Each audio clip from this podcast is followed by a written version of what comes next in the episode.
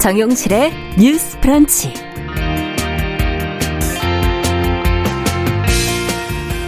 안녕하십니까, 정용실입니다. 최근 공개된 정부의 내년도 예산안이 정기국회에서 주요 쟁점이 될 것으로 보입니다.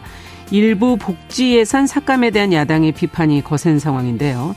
이런 가운데 윤석열 대통령의 공약이었던 디지털 성범죄 피해자 지원센터 추가 설립을 위한 예산이 반영되지 않았다는 점도 지적이 되고 있습니다.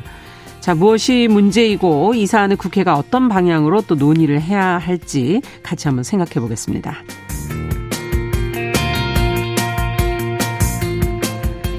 네, 오늘은 우리나라가 제안을 하고 유엔 총회가 채택을 한 푸른 하늘의 날이라고 합니다. 대기 환경과 기후변화에 대한 이해와 관심을 높이기 위해서 이런 날을 만들었다고 하는데요. 자, 기념일의 의미와 또 모두가 관심 가져야 할 대기질 관련 이슈들, 이와 관련해 벌어지고 있는 캠페인도 같이 챙겨서 살펴보겠습니다.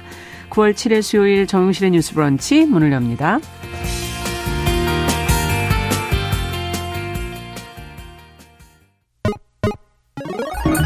Ladies and gentlemen.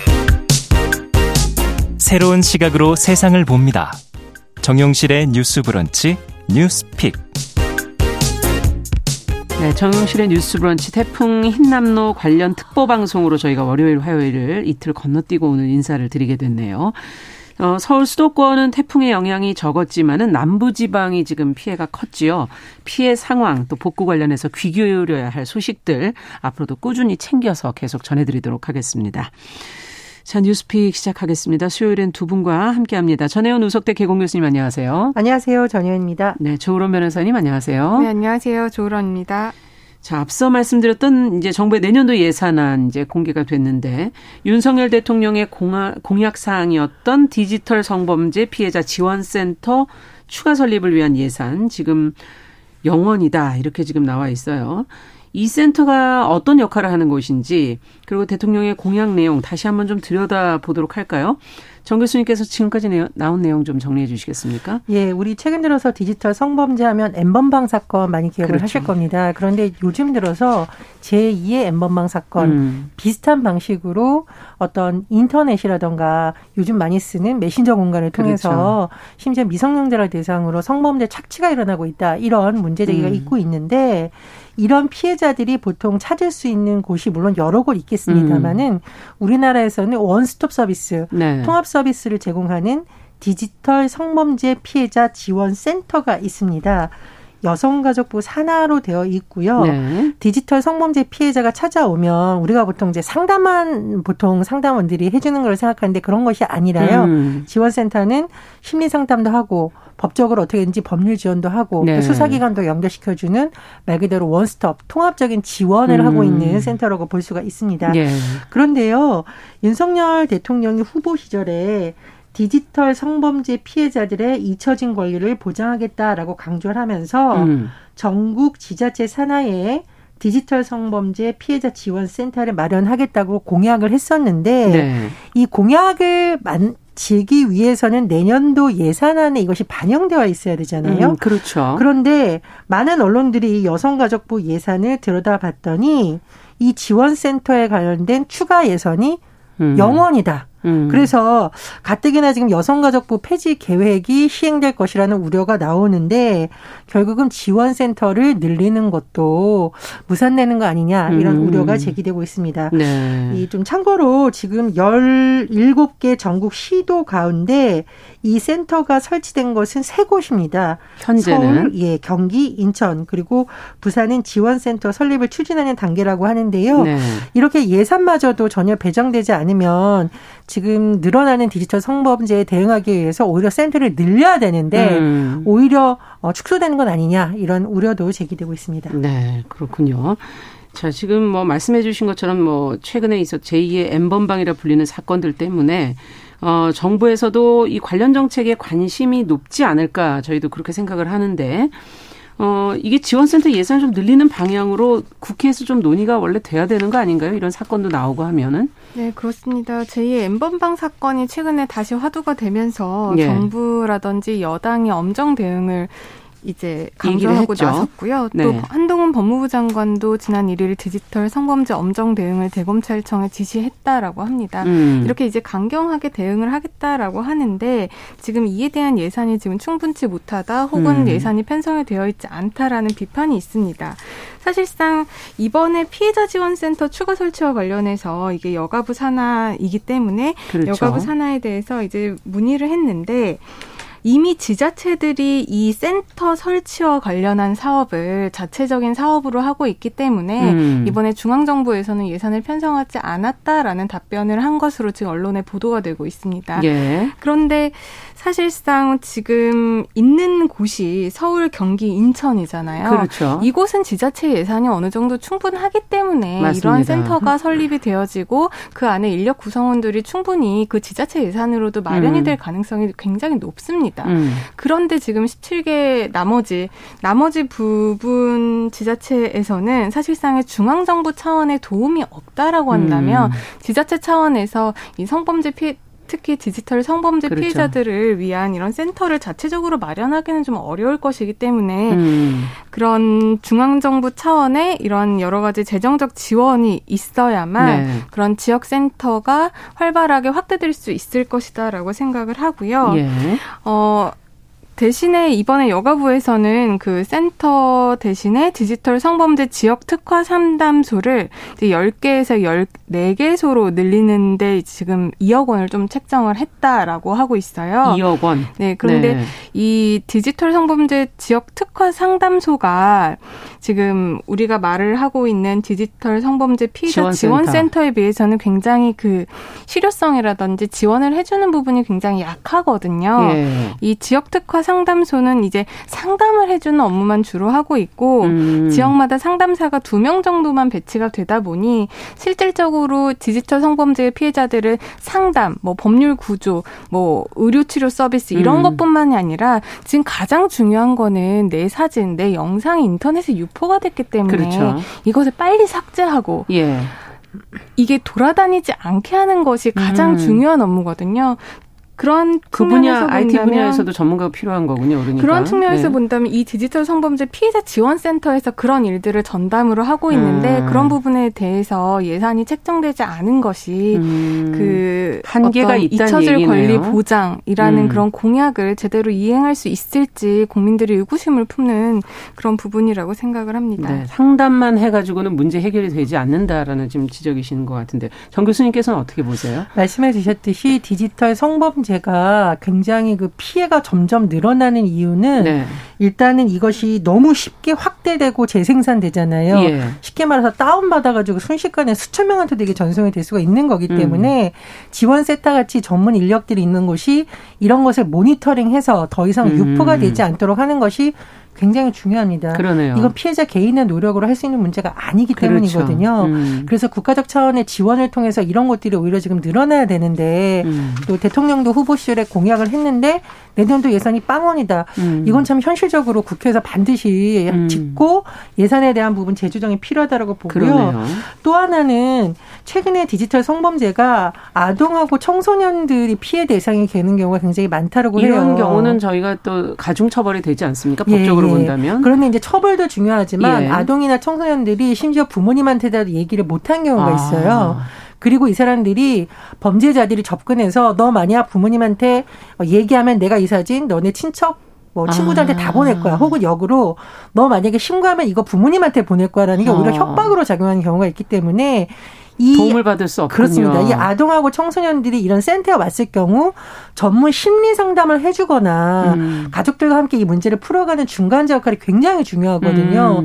근데 이런 중요한 부분을 너무 간과하고 있는 게 너무 아쉬워서 저는 국회에서 이 부분에 대해서는 반드시 재논의가 됐으면 하는 바람입니다. 네. 지금 아동 청소년 대상의 이런 범죄는 정말 더 문제가 심각하네요. 들어보니까. 덧붙여서 이야기를 좀 넓혀보면 내년도 예산안이 지금 나왔다고 말씀을 드렸고 디지털 성범죄 외에도 다른 부분도 예산이 좀 줄어든 부분인데 특히 관심을 가졌던 공공임대주택 관련 예산 이건 좀 늘지 않을까 기대를 했던 부분인데 이것도 마찬가지로 지금 줄었다 이런 얘기가 나와서 지금 정부 정책과 지금 예산을 하고 있는 부처 간에 소통이 지금 잘 되고 있는가 하는 그런 얘기까지 나오고 있거든요. 두 분께서 뭐 디지털 성범죄를 비롯해서 그 외의 부분까지 같이 좀 짚어봐 주신다면요. 네, 교수님께서 디지털 성범죄 관련해서 국회 차원의 노력이 절실하다라고 말씀을 네. 해주셨는데 그 부분에서 대해서 크게 공감을 하고요. 제가 또 하나 말씀드리고 싶은 거는 이게 국회에서 어떤 입법적으로 예산안적으로 책정을 하고 제정을 하는 것도 굉장히 중요하다라고 예. 생각을 하지만 지금 제2의 N번방 사태가 계속해서 반복되는 것은 사실상 우리나라 플랫폼에 대한 제재는 N번방 방지법으로 인해서 어느 정도 할 수, 규제나 처벌을 할 수 있게 된 상황입니다. 네. 그런데 가장 더 심각하게 지금 문제가 되고 있는 건 해외 서버를 두고 있는 플랫폼들에 대해서 유포가 되고 있는 이 현실을 우리가 어떻게 잡아나가야 될까 이 부분이 그쵸. 또 크게 중요하다라고 생각을 하거든요. 그렇게 된다면 수사라든지 이런 부분에 대해서 국제적인 어떤 협조라든지 협약을 맺는 노력이 필요한데 이게 국가 차원에서 해야 되는 노력이죠. 개인이 할 수 있는 노력이 아닙니다. 그렇죠. 그러면 국가 차원에서 해야 된다라는 것은 국가 차원에서 이 부분에 대한 국제적인 공조나 협약 마련에 대한 예산이 또 필요하다라는 겁니다. 네. 그렇기 때문에 이 부분에 대한 부분까지 좀 국회에서 좀 논의를 해서 여러 가지 해외 그렇죠. 수사, 협조, 공조 이 부분에 대한 것들을 한 번 더 확실하게 짚고 넘어갈 필요가 있다라고 생각을 하고요. 네. 최근에 그 공공임대주택 관련해서도 최근에 또 그 수혜 지역 관련해서 반지하를 없앤다라고 하면서 공공임대주택을 더 늘리겠다라는 정책을 이제 보도가 됐었죠. 된 바가 있는데 네. 그럼에도 불구하고 이제 2023년 국토부 예산안을 보니까 예. 공공임대주택 관련 예산이 올해는 2조 5,291억 원이었는데 네. 이게 16조 8,836억 원으로 이제 5조 6천억 원 정도가 줄었다라는 겁니다.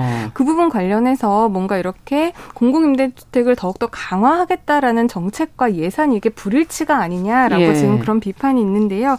일단은 정부는 이게 기존에 있었던 공공임대주택 관련한 사업이 여러 가지 사업이 종료가 됨에 따라서 자연적으로 지금 감소한 예산인 것이다. 이것이 축소를 한 것이 아니다. 필요할 것 같은데요. 라고 했기 때문에 이것은 조금 더 지켜볼 면이 있고요. 사실상 실질적으로 취약계층에게 공공임대주택이라든지 주거 안정을 위해서 앞으로 어떻게 정책을 피고 예산을 활용할지는 우리가 좀 더 지켜봐야 될 문제라고 생각을 합니다. 네, 이 부분 정 교수님께서는 어떻게 보십니까? 네, 물론 정부가 예. 공공임대주택 늘리고 이제 반지하에 사는 사람들을 순차적으로 이동할 수 있도록 여러 가지 안을 만든다고 하는데 이 과정에서 논란이 됐던 게 뭐냐면 주택 문제가 이제 장기적으로 우리가 보면서 해야 될 수 있는 문제가 있고 그렇죠. 단기적으로 일단 취약계층을 보호하기 위해서 그래도 투입되는 예산이 있어야 된다는 네. 겁니다. 당장. 그런데 이 후반에 해당하는 공공임대주택 리모델링이라든가 이런 부분 예산이 삭감되고 이런 부분에 대해서 지금 시민단체들이 많이 지적을 하고 네. 있어요. 그래서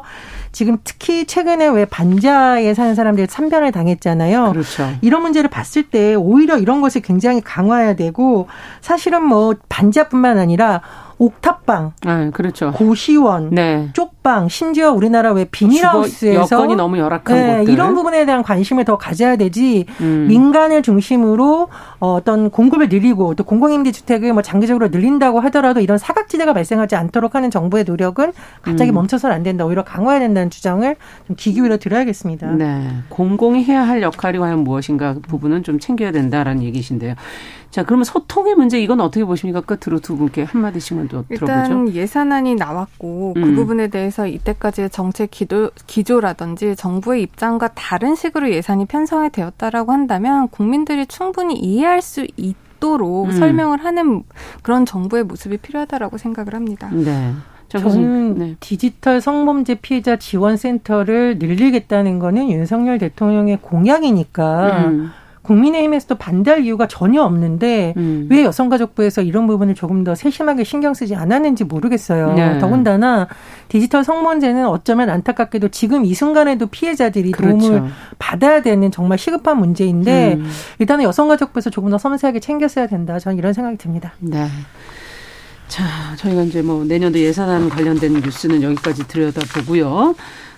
이제 태풍 힌남노 얘기를 안 하고 갈 수가 없습니다. 앞서도 잠시 말씀을 드렸지만 이제 이 남부지방을 특히 휩쓸고 지나갔어요.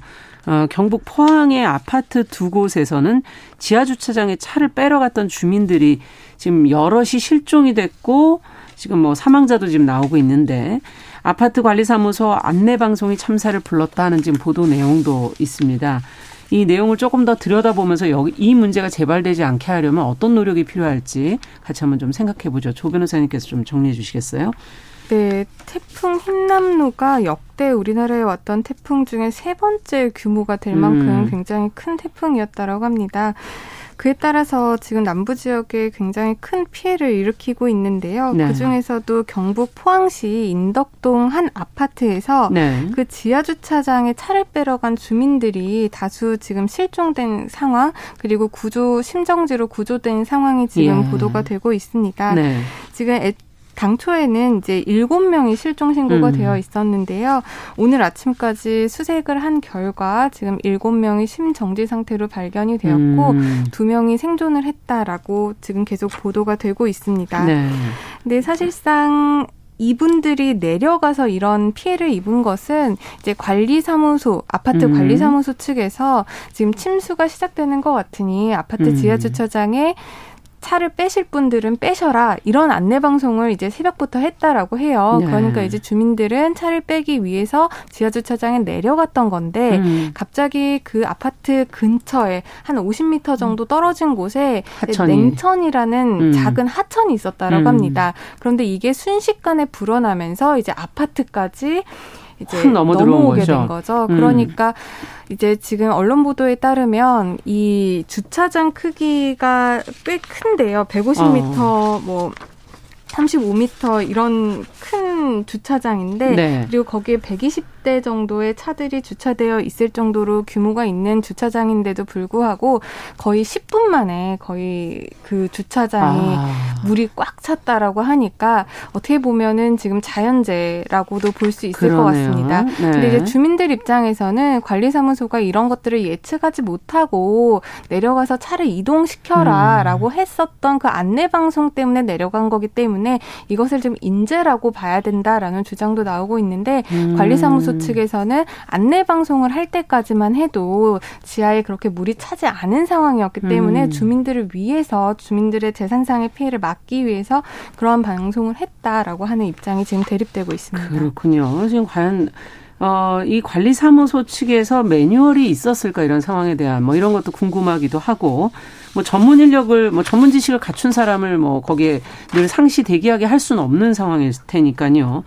그렇다면 어떻게 해야 될까? 이런 사건들이 앞으로도 저희가 태풍이 또 올 수도 있는 거고요. 재발을 좀 막아야 되지 않습니까? 문제를. 어떻게 보세요? 제가 보니까 전문가들이 주목한 부분은 지금 구조적으로 최근에 반지하 주택도 그렇고 지하 주차장도 그렇고 침수를 충분히 당할 가능성이 큰 부분에 대해서 법적인 부분이 한 번 다 재점검이 돼야 된다고 얘기를 하고 있어요.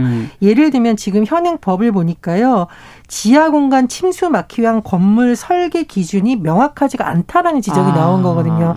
아예 건물을 만들 때부터 이런 것을 생각을 해야 한다는 것이죠. 침수가 될 가능성에 대비해서 출입구에 방지턱 만들고 물 들어오지 않게 하는 방지판 이렇게 설치하고 이런 게 있긴 있더라고요. 그게 지하 공간 침수 방지를 위한 수방 기준이에요. 근데 문제는 뭐냐면 침수 피해가 우려된다고 인정하는 지역으로 한정되어 있다 보니 그렇다 보니 과연 어느 지자체가 이곳이 침수 피해가 있다고 적극적으로 나서겠으며 네. 어떤 건물주가 더 돈을 많이 들여서 그걸 먼저 진단하게 하려는 거예요. 예. 그래서 아예 법적으로 설계 단계에서부터 침수에 대해서 대비할 수 있는 쪽으로 이제 바꿔야 된다.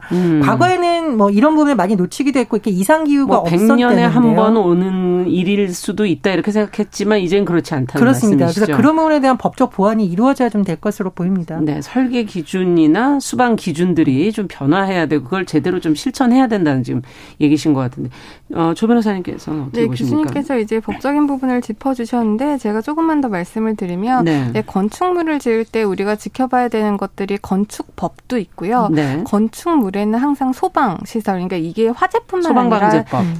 화재뿐만 아니라 자연재해를 막기 위한 소방시설이 전체적으로 포함되어 있는 거거든요. 네. 그렇기 때문에 그런 기준에 맞춰서 건축물을 지어야 되는데 지금 특히 차수판 그러니까 물이 넘치는 것을 방지하기, 그러니까 물이 넘쳐 들어오는 것을 방지하기 위한 그런 시설에 대한 규정이 명확하게 완비가 되어 있지 않습니다. 법적으로. 그러다 보니까 이제 해당 건축을 지을 때 그런 건축주가 그런 생각을 하고 그런 예방할 차원에서 자기의 돈을 들여서 이제 하는 경우도 있지만 관련 법령에서 이것을 강제하는 경우는 많지 않다 보니까 대부분의 건축물에서 이런 부분들이 많이 누락되어 있는 것이 사실이고요. 본 적이 없는 것 같아요, 별로. 또 하나는 이제 그러다 보니 자주 침수가 되고 있는 뭐 서초구라든지 이런 부분에서는 조례로 이제 어떤 건축물을 지을 때는 일정 기준 이상의 뭐 차수판을 설치하도록 하는 조례들도 있기는 합니다.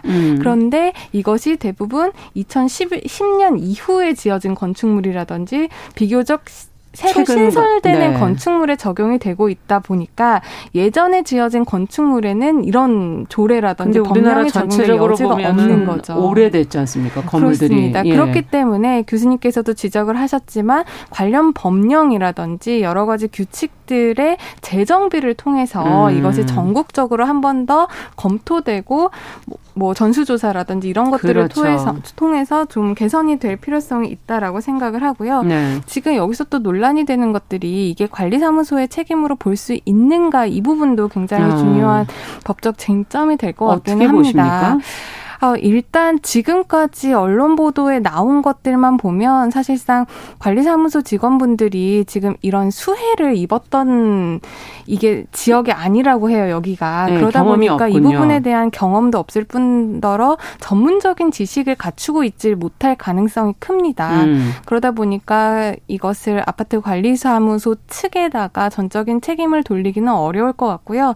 제가 더 아쉽게 봤던 거는 관리사무소 측보다도 지자체에서 지금 그 주변 하천이 넘칠 정도로 이제 수위가 올라왔다면 지자체는 충분히 그것을 파악을 하고 있었어야 되고 하는데 그럼에도 불구하고 이 부분 관련해서 뭐 재난 문자라든지 안내라든지. 그런 비상 안내를 하지 않았던 것이 지금 문제가 되고 있는 것 같아요. 그렇기 때문에 지자체에서도 이런 것들을 좀 소홀히 한 책임이 있지 않나 그렇게 생각을 합니다. 어떻게 보세요, 정 교수님? 예, 뭐 교수님 말씀도 변호사님 말씀도 되게 좋은 말씀이시고요.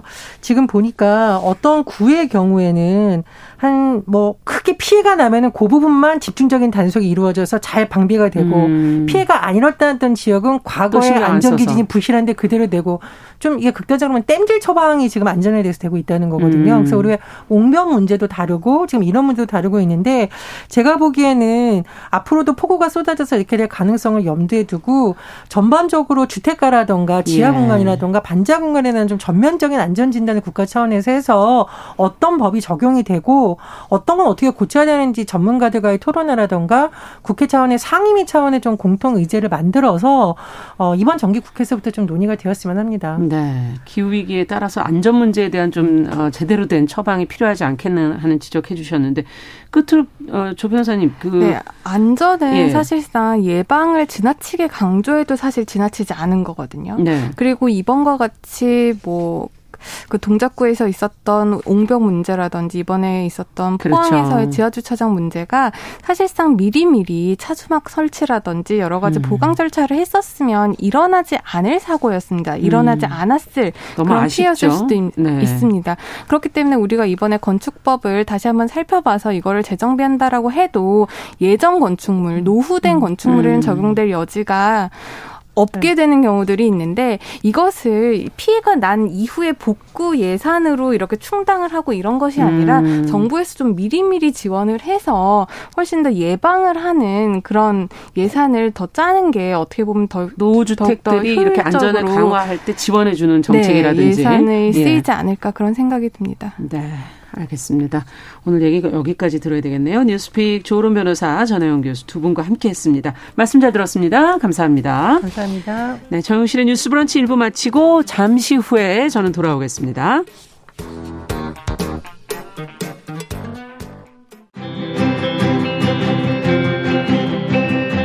순간은 아깝다고 생각할 우리 사회의 다양한 비용들과 푼돈들, 삶의 전선에서 최선을 다하고 살아가는 우리의 모습도 제 몫에 맞는 평가와 그에 합당한 시선이 좀 필요한 시점이 아닌가 하는 생각을 해충이다, 이충이다 이거는 네. 순전히 사람의 그 잣대로 이야기를 하는 거예요.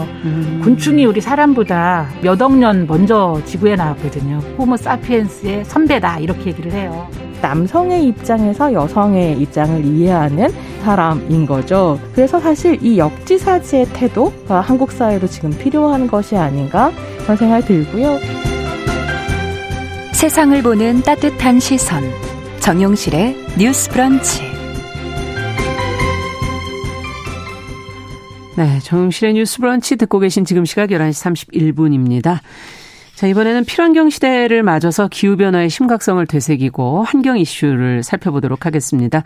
환경하자 서울환경운동연합 이유리 팀장 오늘은 전화로 연결하겠습니다. 안녕하십니까? 네, 안녕하세요. 네, 오늘은 어떤 환경 얘기 해볼까요? 오늘 전국적으로 날씨가 매우 좋더라고요. 맞아요. 천고마비의 계절이라는 듯이 실감이 좀 나는데요.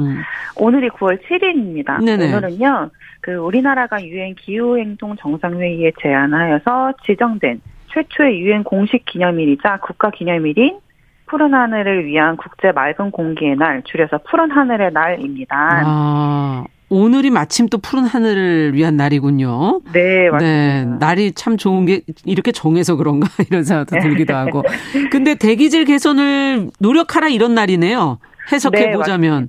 네, 네, 이게 대기 환경뿐만 아니라 요즘 이제 기후 변화에 대한 국민의 이해와 관심을 높이기 위해서 이제 매년 9월 7일을 푸른 하늘의 날에 정부 기념식 같은 것도 열고요. 네. 국제기구와 협력해서 글로벌 캠페인도 하는 날입니다. 그래서 국내 안에서는 미세먼지를 줄이기 위한 국민실천 같은 것들을 진행을 하고 있습니다. 네. 요즘에는 대표적으로는요. 공회전, 과속, 과적 같은 거를 하지 않는 친환경 운전 습관 지키기나 폐기물 배출량을 줄여서 소각량 줄이기, 적정 실내 온도 유지하기, 대기 전력 줄이기 그런 게 있습니다. 네. 이게 2020년도에 지정되어서 올해로 3번째를 맞았거든요. 얼마 안 됐네요. 네, 네 맞습니다. 이게 오늘 푸른 하늘의 날을 맞아서 정말 이 푸른 하늘을 지키기 위해서 꼭 필요한 국가 과제를 좀 이야기해보려고 합니다. 네, 지금 앞서도 친환경 운전 습관, 폐기물을 줄여서 소각량을 좀 줄이는 거, 네. 적정 실내 온도해서 대기 전력 줄이고 이런 얘기 좀 해주셨는데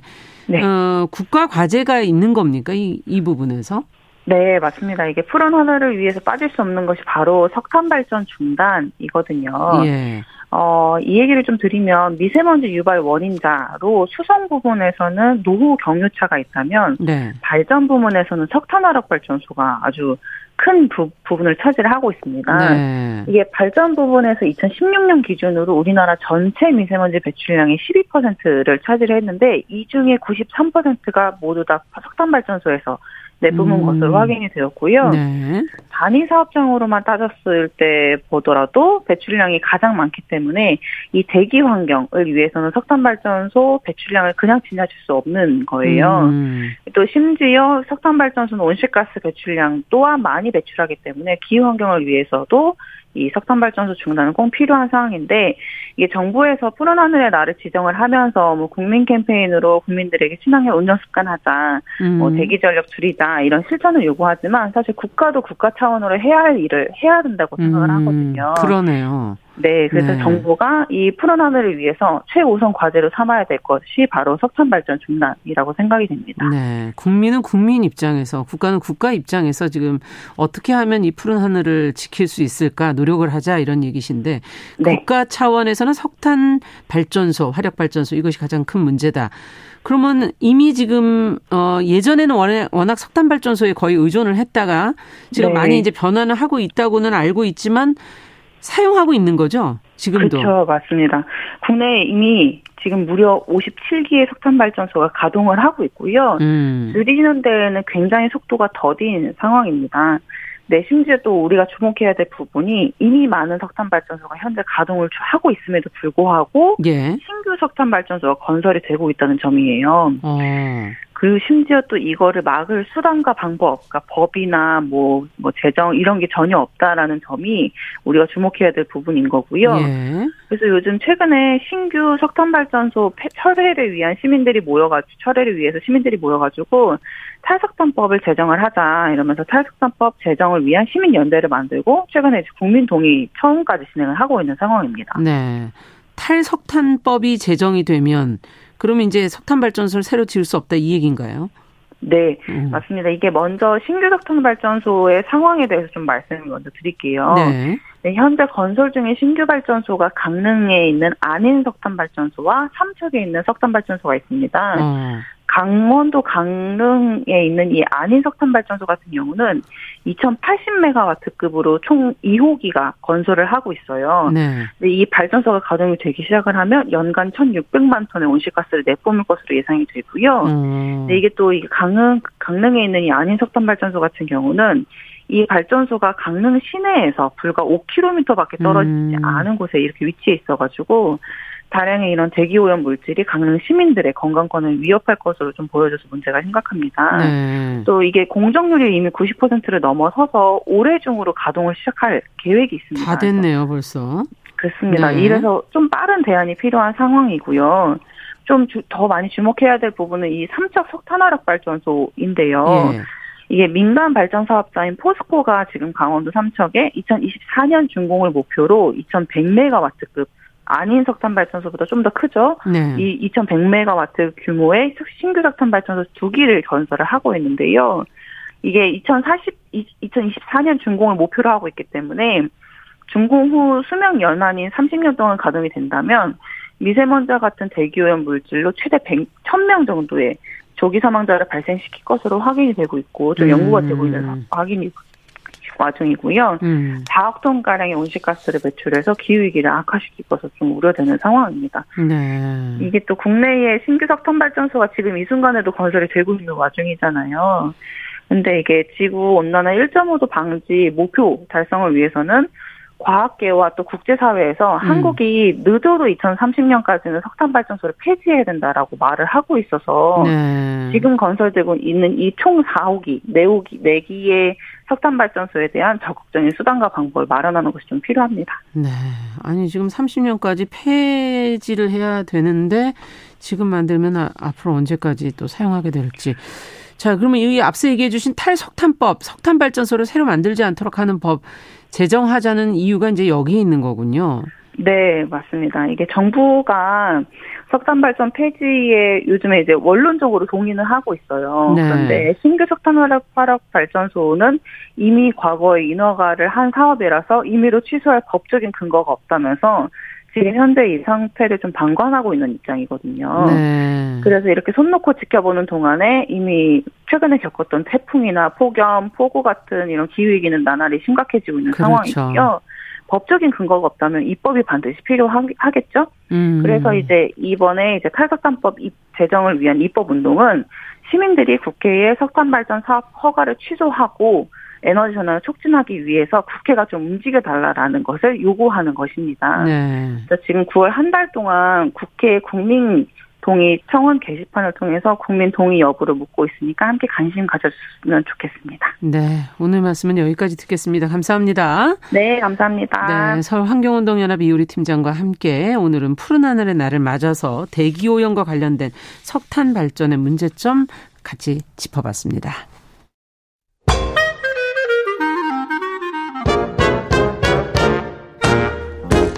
모두가 행복한 미래 정용실의 뉴스 브런치.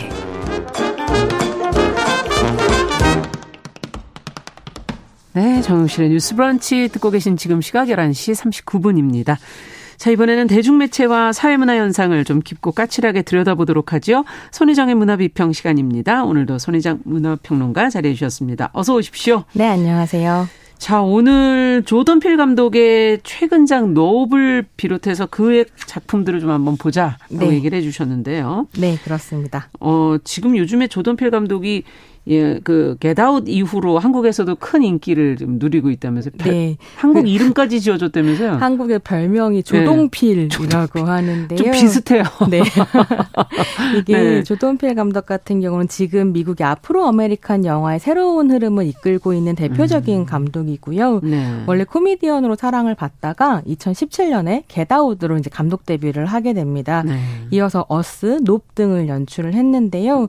말씀하신 것처럼 한국에서 조동 필이라는 별명을 갖고 있는데 네. 실제로 조던 필 감독의 SNS인 트땡땡에 이렇게 들어가 보면 네네. 거기에 자기소개란이 이렇게 있잖아요. 아. 거기에 조동필이라고 한국어로 써놨어요. 네. 알고 있어요, 그러면요. 네, 굉장히 이제 사랑을 받고 있는 걸 알고 있고 이게 왜 그럴 정도냐면 겟아웃이 한국에서 극장에서만 한 240만 명 정도의 관객이 영화를 보았고요. 네. 이게 뭐 영화의 버짓이라든가 아니면 무거운 주제 같은 거 생각하면 상당한 흥행 기록이었고, 아, 그렇군요. 예, 그래서 이제 굉장히 사랑받는 감독 중에 한 명입니다. 네, 원래 시나리오도 썼던 것으로 알고 네, 있는데, 그래서 이 뭐 겟아웃을 시나리오를 직접 썼고 아카데미에서 각본상을 받기도 했습니다. 그러네요.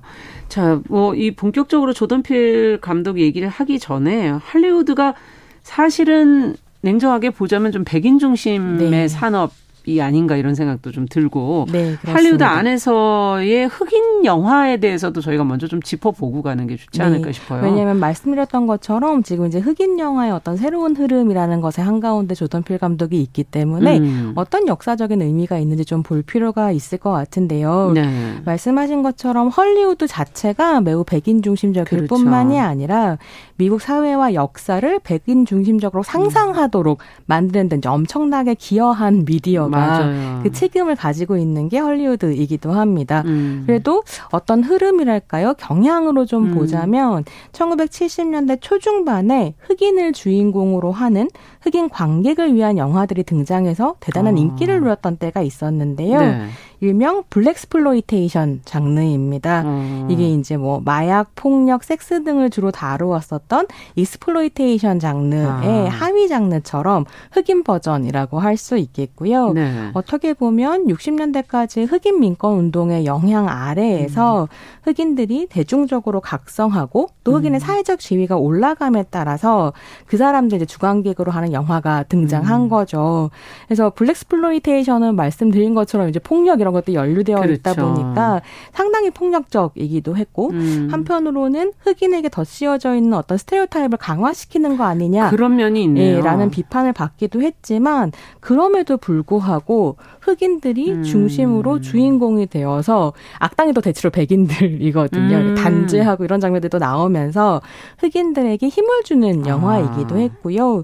한편으로는 피해자로만 생각되던 어떤 흑인의 이미지라고 하는 것을 제고하게 하는 예. 그런 역할을 했던 평가를 받기도 합니다. 그리고 그 인기 자체가 흑인 관객을 넘어서 굉장히 광범위한 것이고 이후에 할리우드 영화에도 영향을 많이 미쳤기 때문에요. 좀 의미가 있다고 볼 수 있을 텐데요. 네. 71년부터 75년까지 한 200여 편의 작품이 막 쏟아져 나왔다가 사실 그 이후로는 좀 명맥이 끊긴 아쉬운 장르이기도 합니다. 네, 그 이후에도 흑인 영화는 계속 그 역사는 이어져 오긴 했겠죠. 네. 또. 근데 뭐 80년대, 90년대 또 백래시의 시대를 지나면서 좀 어려움이 있었던 것 같은데요. 최근에 좀 변화가 또 등장하고 있어서 어떤 변화입니까? 이게 좀 재미있는데요. 오바마 정권기에서 네. 이제 포스트 오바마 시대로 이어지고 있잖아요. 그렇죠. 이 시기에 확실히 흥미로운 변화가 좀 있었습니다. 특히 백인 우월주의자였었던 트럼프 그러니까 집권했던 시기에. 네, 그 시기에 트럼프랑 미국의 진보적인 대중문화를 대표하는 할리우드가 서로 좀 각을 세우게 맞아요. 되거든요. 트럼프 할리우드 너무 싫어하고요. 할리우드의 셀레브리티들도 트럼프 사실 너무 싫어하고 이런 분위기가 좀 있었죠. 수상 때마다 한마디씩 했었죠. 그렇습니다. 그래서 또 한국에도 많이 공유가 되고 맞아요. 그랬었는데요. 그러다 보니까 할리우드 자체가 굉장히 뭐 한계를 가지고 있긴 하지만 나름대로 급진화된 부분이 있었고요. 그래서 뭐 헬프, 노예 12년, 그린북, 문나이트 이런 식의 작품들이 등장하면서 미국뿐만이 아니라 좀 세계적으로 주목을 받기도 했고 이 시기에 겟아웃이 이제 완전히 센세이션을 불러일으켰죠. 네. 블록버스터로 보자면 마블에서 최초의 흑인 히어로 등장하는 블랙팬서를 내놔서 또 굉장히 박스오피스에서 히트를 하기도 했었고요. 네. 근데 저는 좀 재미있다고 생각해서 요 흐름을 제일 재미있게 봤었던 건 뭐냐면 2010년대 말에 디즈니가 자사 작품의 백인 중심성을 좀 성찰을 하면서 라이언 킹 리메이크 프로젝트를 진행을 하는데요. 네. 이게 1994년에 제작했었던 셀 애니메이션이었죠. 예. 라이언 킹을 너무 유명했죠. 네, 2019년에 뭐 오페라로도 되고 뭐 네. 뮤지컬로도 나오고요. 사실 디즈니 애니메이션 중에 최고로 히트한 작품 중에 한 편이기도 한데요. 이걸 이제 2019년에 CG 애니메이션으로 리메이크를 했어요. 사실 이 리메이크라고 하는 건 뭐 디즈니가 뭐 특별히 막 인종차별에 반대해서 리메이크하겠다 이런 건 아니고 원래 디즈니가 2010년대에 이렇게 상품을 계속 개발하기가 힘드니까 과거에 인기가 있었던 애니메이션들을 네, 실사 영화로 리메이크하는 상품화 전략을 가지고 있었는데 그때 라이언 킹도 이제 리메이크를 했는데 다만 좀 재미있는 건 뭐냐면 성우 캐스팅이 완전히 달라졌다는 점이었습니다.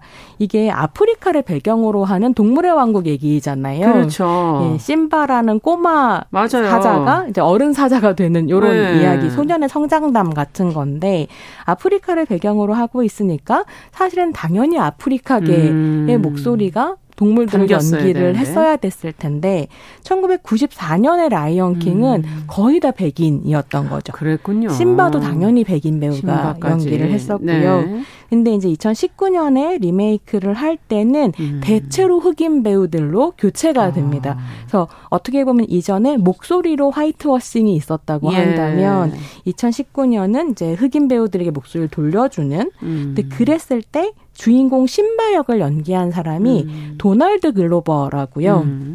이 사람도 되게 유명한 코미디언이자 작가이자 배우인데 이 사람이 이제 주연을 맡게 되고 심바의 연인으로는 비욘세가 출연을 합니다. 맞아요. 그거는 기억나네요. 그래서 이제 화제를 끌어모았는데 특히 비욘세 같은 경우는 블랙 아메리카의 퀸이다라는 평가를 받기도 하는 사람이어서요.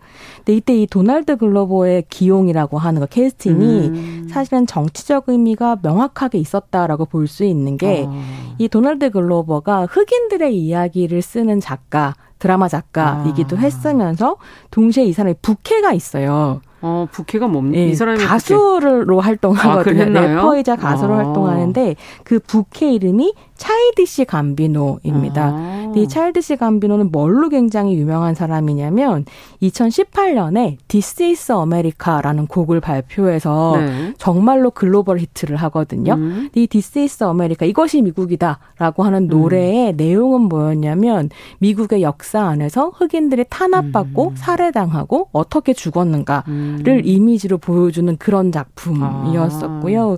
사실은 이렇게 백인 중심적인 미국을 비판하는 아티스트를 대표적인 인물이군요. 예, 심바로 기용했다는 건 사실은 정치적인 의미가 있는 것이기도 했습니다. 네. 자, 그 중에서도 지금 이제 조던 필 작품을 주목하시는 이유는 어떤 이유일까요? 오늘 다 설명을 못 드리겠지만 이름을 들어보시고 찾아보셨으면 좋겠어서 조던 필 얘기를 좀 맥락을 이렇게 말씀을 드렸는데요. 지금 극장에서 개봉 중인 노블 제가 이렇게 보면서 조던 필은 세계 영화사가 기억할 감독이 되겠다라는 생각을 했기 때문이기도 하고요. 또 한 가지 저한테 좀 재미있는 건 조던 필이 흑인 공포 영화를 만든다는 점이거든요. 그러니까 호러 영화 자체, 공포 영화 자체가 정말로 하향하향한 장르여서 엄청나게 백인 중심적이고 그러고 보니 그러네요. 네, 잘 생각해 보면 흑인이 영화 속에서 괴물이 아니라 끝까지 죽지 않는 주인공으로 나오는 영화가 거의 없습니다. 그래서 굉장히 백인 중심적인 장르고 그러다 보니까 에디 머피라고 굉장히 유명한 코미디언이죠. 흑인 코미디언이고 배우인데 이 사람이 1983년에 헛소리라고 하는 스탠드업 코미디 쇼를 선보이는데요. 거기에서 이런 얘기를 한 적이 있어요.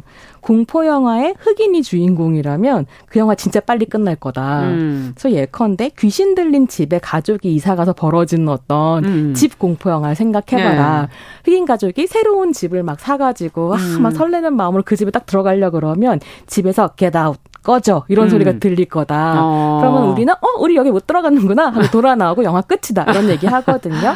그러니까 네. 사실 1960년대까지 미국에서의 그 흑백 분리주의를 네. 비아냥거리는 이런 그러네요. 개그였었던 건데요. 네. 그게 조던 공포군요. 필이, 예, 그게 그거 자체가 사실 공포다 이렇게 얘기하는 거죠. 조던 필이 그래서 한 토크쇼에 나와서 이 이야기를 하면서 Get Out이라는 제목, 나가, 꺼져, 뭐 도망가 이런 제목은 여기에서 왔다 이런 얘기를 하거든요. 예. 그래서 조던 필 자체가 워낙에 코미디를 잘하는 사람인데 지금 장르를 그렇죠. 공포랑 SF 같은 것들로 옮겨서 영화를 선보이고 있는데요.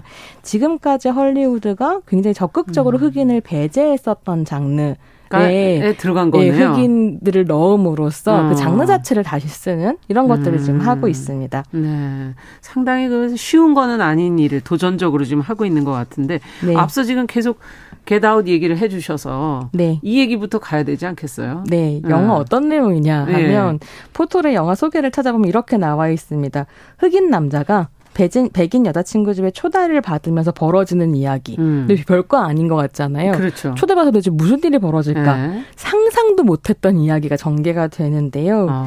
주인공이 이제 크리스라는 남자인데 네. 크리스가 여자친구 집에 간 거예요. 그래서 한 2박 3일 정도를 보내기로 했는데 어딘가 가족들이 이상하고 분위기도 묘하고 되게 불편하다라고 하는 이제 기분이 들면서 이 집에서 그만 가자, 집으로 돌아가자 하고 벗어나려고 하는 순간부터 막 이상한 일들이 벌어지는데 그 비하인드에는 뭐가 있는가 하면 여자친구의 가족들이 흑인들을 납치를 하다가 최면을 걸어요. 그래서 이 흑인의 의식을 무의식의 영역에 가둔 다음에 이 흑인의 의식의 영역에 백인의 의식을 심는 거죠. 너무 늙고 지치고 자기의 신체를 더 이상 사용할 수 없게 된 백인의 정신을 흑인의 새로운 신체에 넣어서 영생을 꿈꾸는 이런 식의 이제 말도 안 되는 호러와 네. SF가 섞인 이제 이야기가 펼쳐지는데요. 예. 그럼 도대체 왜 백인이 흑인의 신체를 원하는가? 그러니까 사실 굉장히 중요한 부분일 텐데 네. 여기에서 조던 필의 어떤 똑똑함, 스마트함이라고 하는 게 드러나는데요. 세 가지 의미 정도를 사실 살펴볼 수 있습니다. 예. 첫 번째는 뭐냐면 백인 중심적이었던 제국주의가 아프리카를 침략하고 노예 무역을 하고 이럴 때 사실 같은 사람을 노예화하는 거잖아요. 그렇죠. 이 노예화할 때의 어떤 논리나 뭐 이유 같은 것들, 합리적인 이유 같은 게 있어야 됐을 텐데 그랬을 때 백인은 이성, 흑인은 신체, 백인은 문명, 흑인은 자연 이렇게 이제 위치시키면서 흑인의 신체성만 부각하고 백인은 이성과 뇌, 사고방식 이런 것들 이제 이야기하는 거죠. 그러면서 육체와 신체를 이렇게 좀 하대하는 그런 문화가 있었죠. 그렇습니다. 예. 그래서 지적으로 우월한 백인이 흑인을 지배하는 걸 정당화해온 역사 안에서 흑인의 피지컬만 강조되는 이런 부분에 대한 비판이 한쪽에 있고 그러네요. 왜냐하면 백인들이 이제 막 크리스를 만져보고 막 이러면서 너 몸 진짜 좋다. 건강하다. 역시 흑인들은 짐승 같지. 막 이러면서 이제 치켜세우는 이런 부분이 있고 또 하나는 오바마 정권 이후에 백인들이 역차별을 말하는 분위기가 있는 거죠. 예, 그렇죠. 그래서 이제 영화 안에 보면 어떤 장면이 있냐면 한 백인 남자가 크리스에게 이런 얘기를 해요. 지난 수백 년간 하얀 피부가 사실은 인기였고 유행이었지만 이제는 까만 피부가 유행이지 않니? 흑인으로 사는 거 괜찮지 않아? 뭐 이런 식의 얘기를 하는 게 있는데 이제 역차별의 분위기라고 예. 하는 것들 좀 보여주는 게 있고 마지막으로 조던 필 감독이 이런 얘기를 하거든요. 이 영화는 다큐멘터리다. 공포도 코미디도 아니다.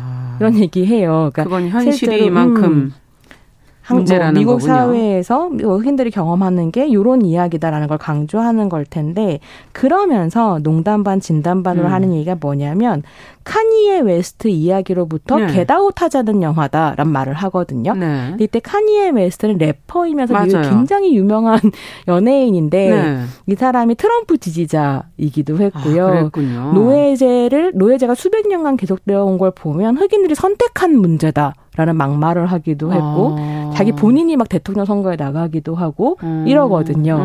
그래서 굉장히 이제 미국의 흑인 사회 안에서 카니예 웨스트에 대한 비판의 목소리가 높은데요. 그것으로부터 벗어나자라고 얘기하는 건 무슨 말이냐면 흑인의 신체 안에 백인의 정신이 있다.